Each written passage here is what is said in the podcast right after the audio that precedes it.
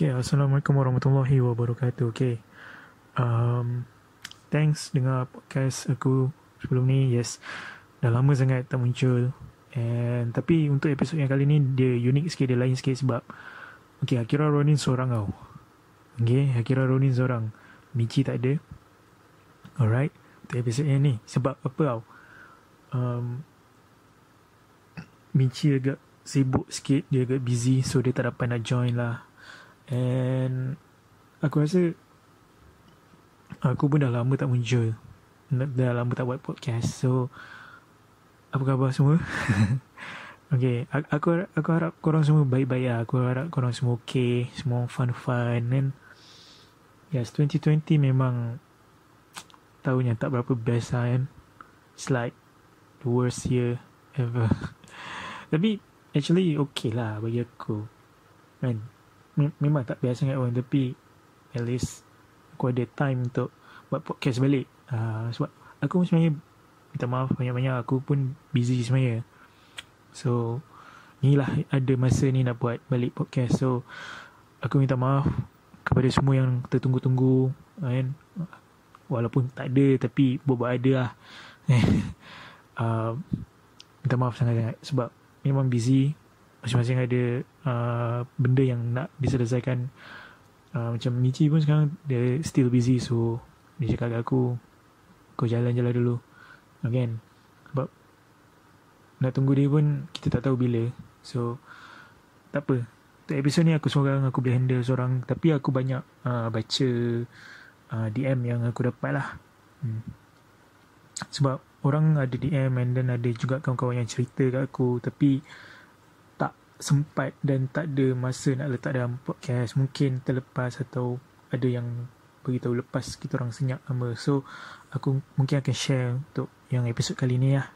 And then uh, aku rasa ujung-ujung uh, dalam episod ni pun aku akan interview. Uh, tak adalah interview kira macam guest host lah. Kira macam uh, tetamu undangan aku hari ni lah uh, untuk hari ni. Akan ada So korang just tunggu lah Dengar lah Sebab Mula-mula ni Yang untuk first half ni Aku rasa aku akan bebel dulu. Sebab nak panjangkan Tapi tak adalah. Um, Tak adalah bebel. Benda merapu Cuma aku just Cakap benda yang uh, Related lah Dengan podcast ni. Kan? So as, Rasa macam Janggal kat sebenarnya. Cakap seorang-seorang kan.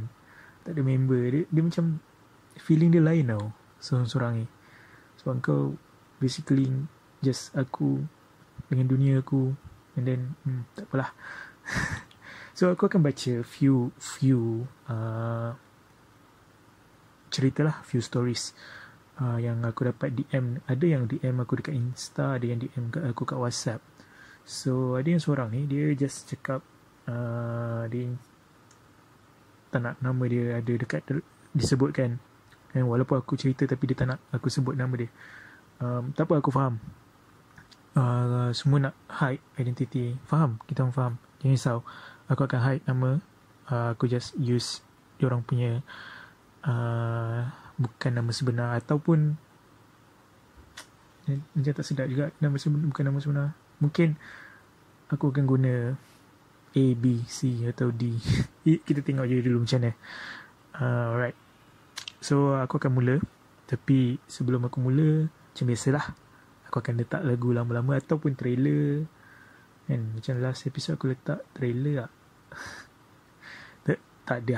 Aku, aku mungkin akan letak lagu Lagu lama dulu kan. Untuk korang enjoy-enjoy dulu. Minum kopi Semua start. Betul-betul cerita dia. Dia tak boleh start ngejut macam tu. Tak best. So korang, korang layan dulu lagu ni. Uh, Nanti Lama sikit Lepas kau dah settle dah slow layan lagu aku aku baru aku uh, come up dengan cerita. Okay, apa-apa pun layan dulu. Chill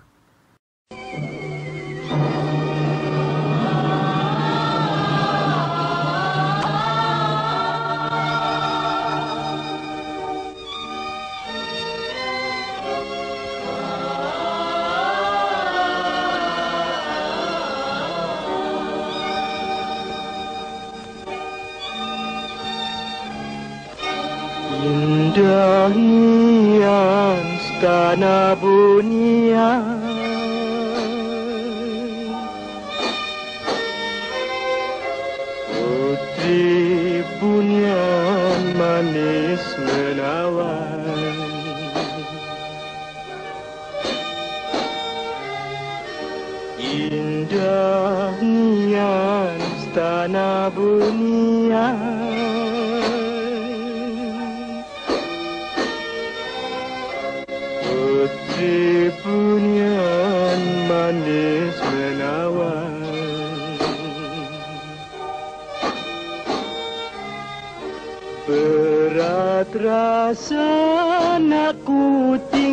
tinggalkanlah sayang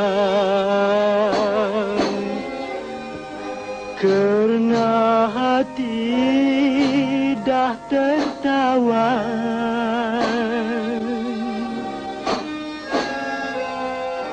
Bagai bulan jatuh di tangan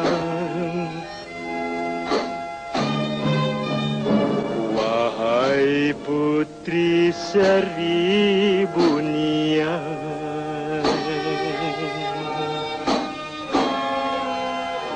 Bagai bulan jatuh di tangan.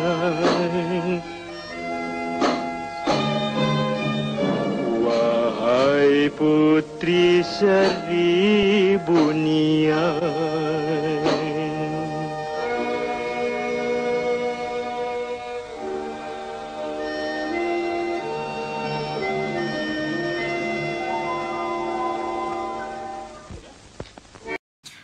so thanks still dengar podcast ni lagi walaupun tadi korang dah layan ngantuk lagu kan.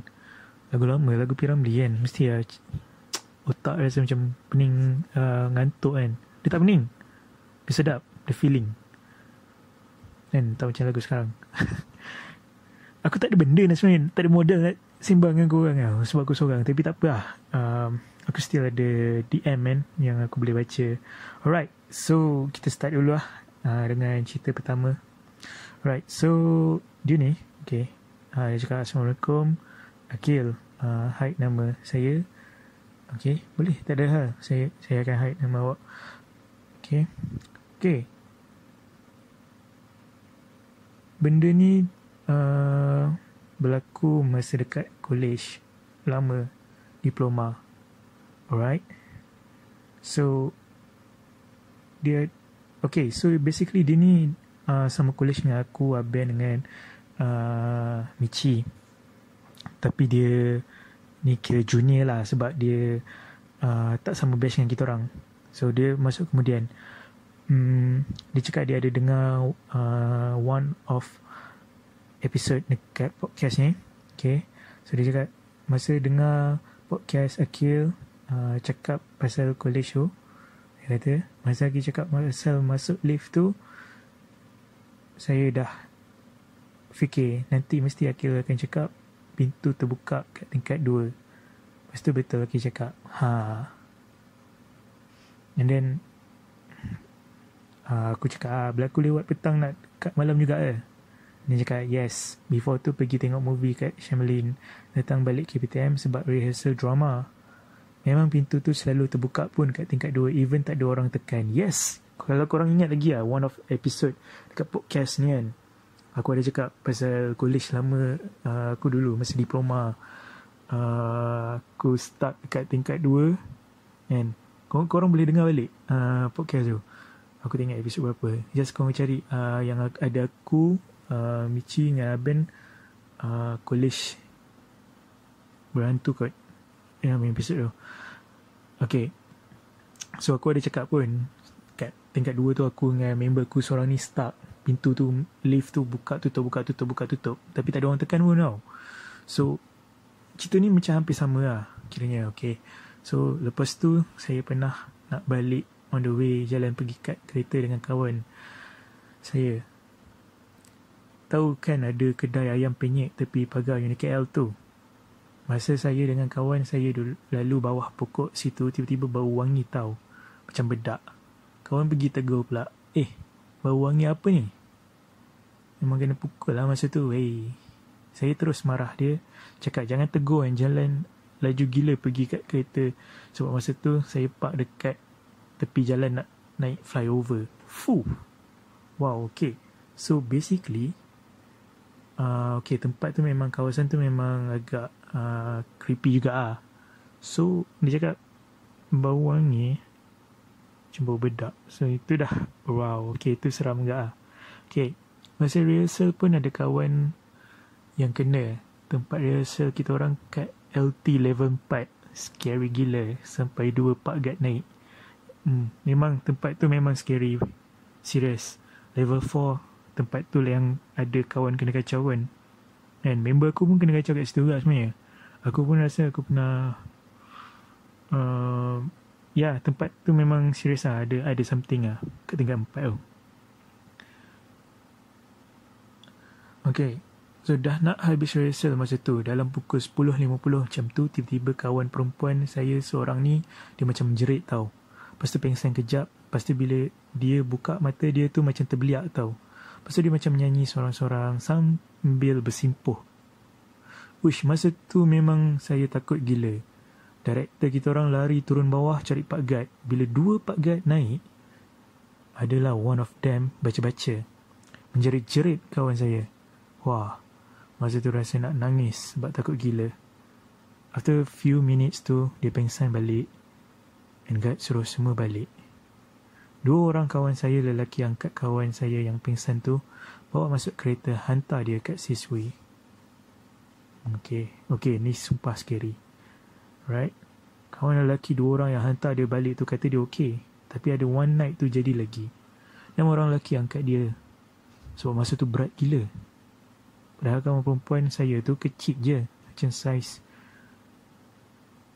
budak. Budak lelaki nak bawa dia pergi jumpa ustaz. Bawa masuk kereta dia macam gelak-gelak. Lepas tu, lelaki cerita. Bila benda tu tahu orang dah nak dekat dengan rumah ustaz. Dia jadi macam marah. Suruh patah balik apa semua. Fuh. Wow. Wow. Okay. So basically, cerita dia ni lain dengan cerita aku dulu. Serius lain. First of all, budak saiz kawan dia tu saiz budak tau, saiz kecil je. Tapi jadi berat. And then dia cakap ke time nak bawa kat rumah ustaz. Dia dah jadi meracau-racau, dia dah marah, dia dah suruh patah balik apa semua. Maknanya dia dah kena lah Ni dia, dia bukan setakat kena kacau Dia just Dia bukan just kacau This is something new level This is scary Okay, since then lecture drama kita orang tak bagi dia datang rehearsal. Dia cuma boleh work on jual tiket je.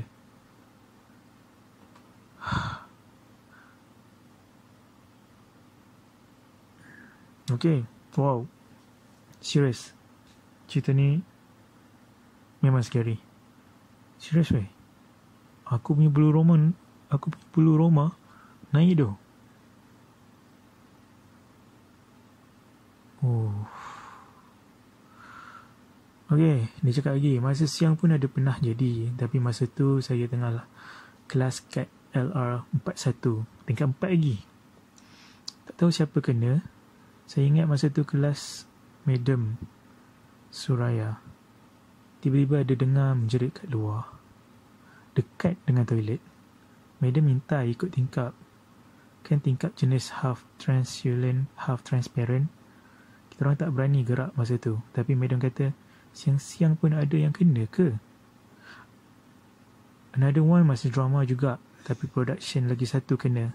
Tempat rehearsal diorang tahu tak level 2 yang hall tempat exam kat tengah tu. Ha, tu tempat dia orang rehearsal tau. Dia orang kata selalulah dengar bunyi macam orang seret-seret kaki or jalan kat luar tapi bila tengok tak ada siapa. Right, so level 2 ni memang kat college ni, level 2 tu adalah antara tempat dia. Okay. Uh, aku rasa ada one of uh, aku pernah cerita. Oh ya, yeah, ya, yeah, betul lah lift. Pasal lift yang terbuka tutup. So level 2 adalah No, no. Uish. Siang pun dia boleh kacau eh. Tak, dia kalau macam time drama kan malam. Logik. Sebab malam. Time dia orang siang. Tapi time kita siang, dia orang malam tau sebenarnya. Tapi time malam, kira dia orang ni jenis yang malam pun lepak ni. Wow. Alright. So. Uff. Agak seram. Serius seram. Thank you uh, kepada yang hantar ni. Terima kasih banyak-banyak. Uh, terima kasih kerana kongsi cerita ni. Kan? Tapi yang first cerita dia tadi memang seram. Yang kawan dia kena. Dua orang lelaki.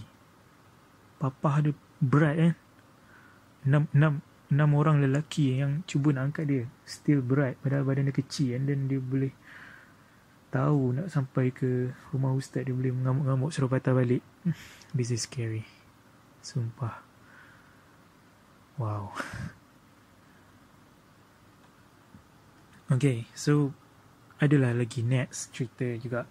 Uh, okay, yang kedua ni dia punya pendek eh cerita dia. Okay. Uh, dia nak dia tak nak juga nama dia reveal. So Just panggil dia Z ya. Dia kata okay capital Z. Right. So capital Z ni cakap okay. Masa I blender ni berlaku masa I pindah rumah. Masa baru pindah rumah uh, baru. Masa tu uh, tak ada baca-baca Masa baru masuk rumah baru ni tak ada baca-baca pun doa selamat. So malam tu terus tidur. Time tengah tidur waktu malam tu tiba pukul 3 pagi air terjaga tak boleh nak bangun. Rasa macam ada orang tindih kat dada. And then dengar suara perempuan mengilai. Sangat kuat ke dalam rumah tu. And then tak boleh nak tidur dah time tu. Mata tak boleh nak pejam lena. Sebab rasa macam ada orang kat dalam bilik tu. Jadi I pun terus bagi tahu uh, esok tu I terus bagi tahu my mom and dia pun panggil orang ustaz untuk baca-baca. And then after that dah tiada dah benda tu berlaku. Except rasa macam ada orang lagi kat dalam bilik tu. But until now I uh, selalu baca-baca and benda tu dah tak ada. Okay first kena tindih. Benda biasa aku pernah kena orang lain semua pernah kena. But kena tindih and then dengar suara mengilai is something weird something scary. Wow. But itulah orang cakap. Uh, sebab itulah kita kena uh, baca doa selamat time baru pindah rumah. Sebab kita baru pindah rumah kita tak tahu apa uh, dah berapa lama rumah tu ditinggalkan atau siapa penghuni sebelum ni kita tak tahu. So anything bila nak masuk rumah baru kau kena uh, azan kau kena baca doa selamat korang kena uh, solat jangan tinggal rumah baru korang kena pastikan rumah baru bila korang baru pindah rumah tu korang kena pastikan bersih sebersih-bersihnya. Bukan bersih as in kita cuci rumah tu. But bersih daripada segi itulah uh, kita nak pastikan benda-benda tu tak ada. Uh, sebab kita tak tahu berapa lama dah rumah tu tertinggal. And uh, rumah ni kita tak tahu. Siapa yang duduk dulu situ, apa yang berlaku, berapa lama kena tinggal, kita tak tahu. Sebab kalau lama-lama benda tu akan menghuni. Uh, itu kita kena uh, doa selamat. Kita kena azan. Kita kena uh, bacalah apa-apa yang patut. Uh, solat jangan tinggal kan? Sebab yelah rumah baru kan so macam tu lah.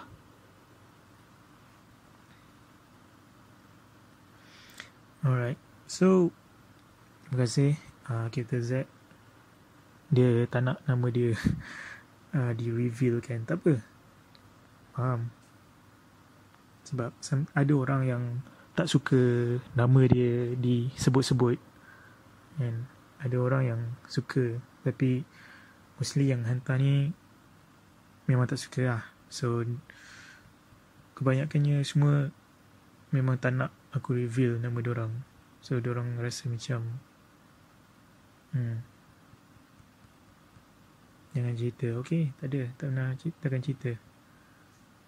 Okay so basically aku dapat ni whatsapp lah daripada kawan aku. Okay so dia uh, kawan aku ni okay dia cakap okay masa ni dia belajar dekat U UITMC okay UITMC okay cerita UITMC ada banyak tapi aku cerita apa yang aku dengan kawan-kawan kenalah uh, time ni kawan aku ni dia belajar dekat UITMC eh Okay, so dia kata cerita UITMC ni ada banyak. Tapi aku cerita yang aku dengan kawan-kawan kenalah. Tapi taklah seram sangat, kill. Cerita dia macam ni. UITM kan biasa college satu bilik empat orang. Aku dengan kawan-kawan aku ni dapat bilik betul-betul sebelah toilet dengan bilik mandi. Sebelah tingkap bilik kita orang ada satu pokok besar berhadapan DM, Dewan Makan. So masa awal-awal kita orang duduk tak ada apa. Tapi bila nak habis semester, time banyak assignment, kita orang ada dua orang stay up. Aku dengan kawan lagi seorang. Ha ha ha. Yang lagi dua dah tidur. Kita orang dua-dua katil atas. Tapi member aku turun bawah buat kerja.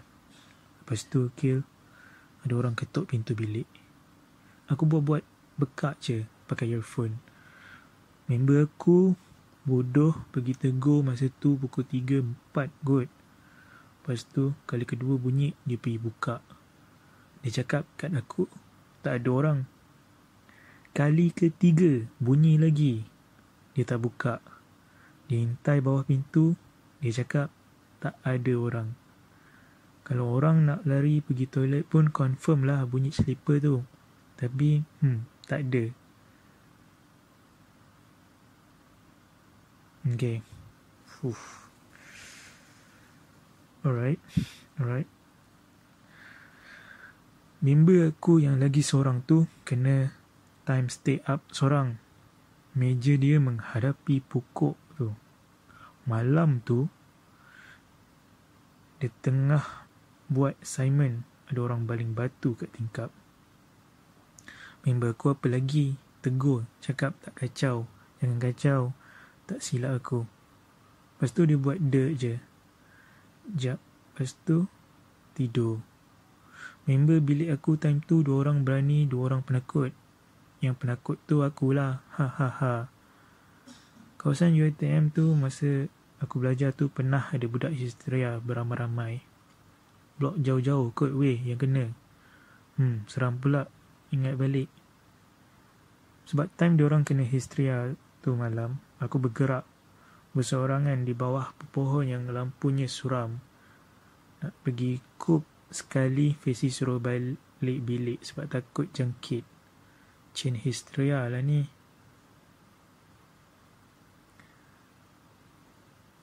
Sebab aku jarang kena sebab aku kurang berani. Sebab aku memang selalu seorang. Nasib dia tak kacau aku je. Tapi yang banyak kena stay kat surau dekat dengan co time tu. Co-op time tu. Oh, weh, yang ni lagi seram. Aku tak boleh lupa sampai sekarang pandangan mata dia. Aku terlalu sebelah budak yang kena histeria dekat tengah dewan makan. Aku terpandang dia sebab pelik dia duduk cangkung sekali orang suruh aku jauhkan diri sebab dia tengah kena.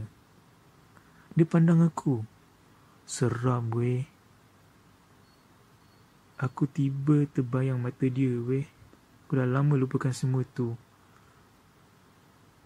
Tapi cuma aku selalu teringat pandangan dia. Wow.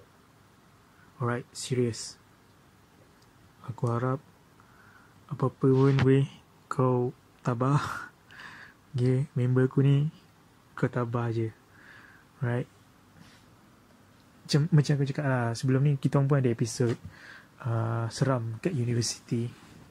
Sebab apa tau? Sebab kat university ni memang banyak kisah seram. It's normal. And uh, aku, aku tak blame dia kalau dia dia takut sebab gila pandangan mata orang yang kena rasuk is scary and then you are someone yang kau adalah someone yang bukanlah seorang yang berani so yes kalau aku jadi kau pun mungkin aku akan trauma. And aku pun sebenarnya banyak harap yang aku tak jumpa benda yang macam kau jumpa. It is scary. Serious. Seram. Alright. Okay. So uh, lepas ni aku akan uh, okay. Aku akan ada tetamu undangan aku. Alright. Uh,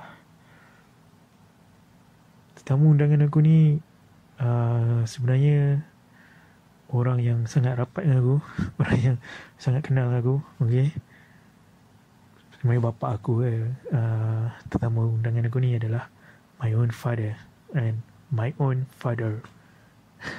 Bapa aku sendiri. So ini adalah aku punya uh, okay alright. So aku akan terus start interview dia uh, I mean terus start borak dengan dia cerita pengalaman dia lah uh, okay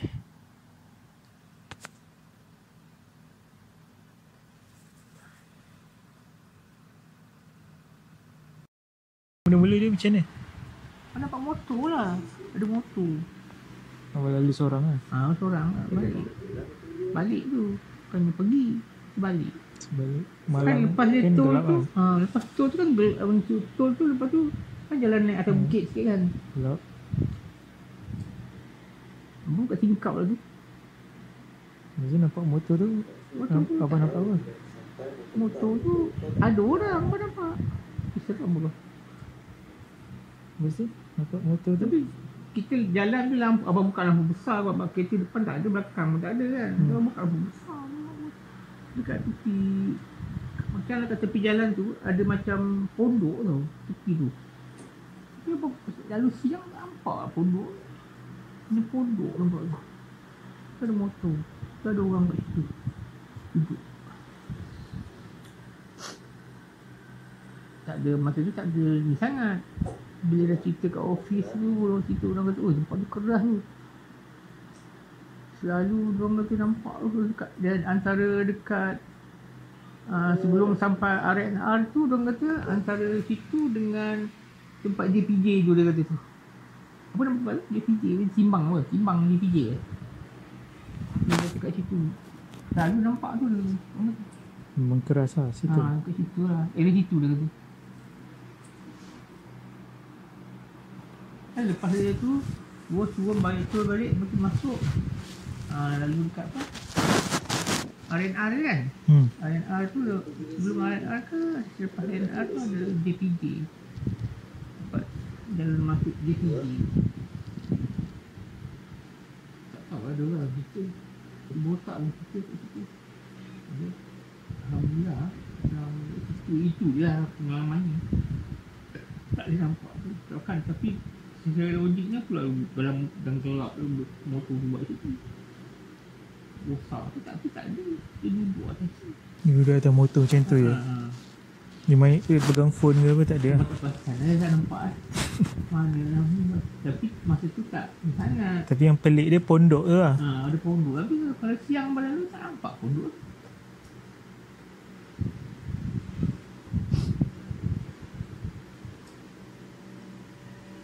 Maksud kat office apa cerita Abang suka lah abang suka. Selalu abang kata selalu abang hantar anak aku aku ikut jalan tu kan. Kan mana ah, mana kita bab-bab ni lah bab-bab ni. Kita macam kita alam ni lah kan. hmm. Dia fikir betul lah. Ah, aku selalu ikut latar tu hantar anak aku. Sekarang balik hantar pukul sebelas ni balik sini dah pukul dua belas pukul satu kan. Balik-balik kan. Kumpul lah situ semua seorang je kan. Kadang dengan apa kata. Pulau situ. Tengok dulu. Keras sebab tu orang ha? Tak pernah nak nampak kan. Oh, tu. Keras selalu nampak kan. Dekat office tak ada pula kerja cerita, cerita. Mana? Kat office Sabah lah. Ha? Tak ada cerita. Tu dia kata keras. Tak. Maksudnya pula, pengalaman. Nampak benda kan. Hmm. Dia cerita sampai sama menyampai je. Dia kata dia keras tempat tu je dia kata. Lalu orang nampak dia tapi tak tahu apa benda yang nampak. Tapi memang kalau dah malam balik tu memang tempat tu air air tu dengar kan tak ada orang. Mana Sunyi kereta? lah. Ada kereta sangat. Awak pernah awak pernah lalu jalan lama Karak kan? Ada cerita ke lah macam tu?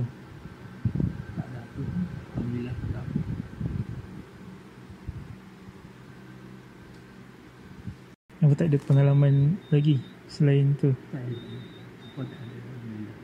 Kat office je tak ada. Budak-budak okey banyak lah cerita. Ada tapi banyak yang kelaluan ke busang. Busang dengan ni perantar dengan benda macam terbang pum langgar terbi. Terkejut tu. Banyak lah si botak cerita kat Melaka.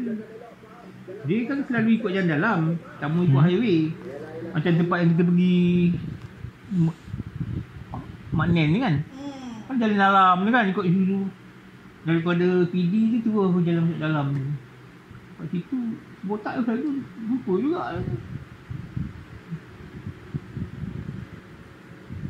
Hmm, Anak kecil botak ada cerita lah kat situ. Terbang. Tahu lah kelawar ke apa ni apa kiwang ke apa benda dia zoom depan terbang. Ngejutnya tu lah laju. Ha. Yang dekat yang dekat um, budak Kelantan tu kita kat ni kat Karak tu pun ada juga lembu. Banyak accident tau kat situ. Karak ni tu Karak highway. Dia macam lembu melintas Di apa dekat benda. uh, tu uh, Ni Hmm. Tarik-tarik main-main kursi Kursi Kursi basuh-basuh Kan? Apa Tiga pagi mana Yang Macam apa? orang- Yang tu kat mana? Bukit Merah. Dekat Taipei Bukit Merah dekat Taman Resort Lepas tu macam mana cerita dia? Tu. sama kecil ni Tu kot je lah. Abang kakak Tong atas lah, bilik atas. Apa hal lah dia ni kan. Malam-malam kongsi ke pagi, bung, kang, kong, tolak. Siang pun bertanya kan. Budak-budak tu, tak ada orang kat atas tu. Kita tengah dekat ayah Tu ayah pun pergi kat depan tu Dekat Dekat Kaunter depan tu Kat receptionist tu Lepas tu Ayah kata Ada tiga empat orang yang mengadu Saya juga macam-macam bunyi lah Malam tadi Bunyi orang tarik katil lah Bunyi basuh apa ni Bilik air kejap pam, zoom, betul mandi. Tak ada orang kat atas tu. Dekat tu.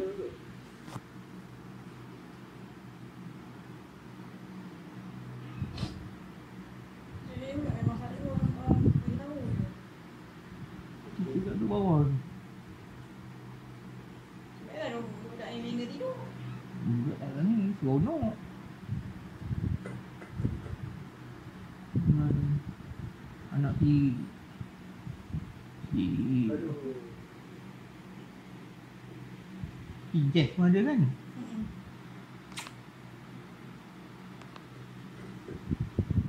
Dia orang banyak lah yang selalu travel malam selalu balik kampung selalu lah cerita macam lebu lah apa benda.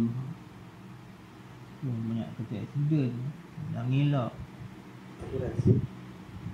Pagi dia kan kita dia terbang kat depan. Sampai putih terbang. Kain putih. Ha, Macam putih tu Dia langgar cermin naik atas dia kata Oh, Tak lagi dah dia kata. Pecut lah. Mau tak kecut kata Tapi dia kata dia Dengan anak anak bini semua ada lah. Anak, anak bini dengan anak-anak semua lah ramai lah dia kata. Bukan dia seorang. Bukan dia seorang lah. ha. Kita saja dia kacau je kot. Kalau kita maki ke apa ke ah, Baru dia ni Kadang-kadang orang uh, Limpah kan Hmm. Aku mula dia datang balik tu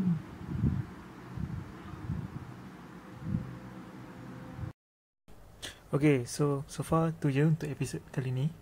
Okay, terima kasih kat semua yang mendengar. Okay, aku tahu hari ni bosan sikit sebab Michi tak ada.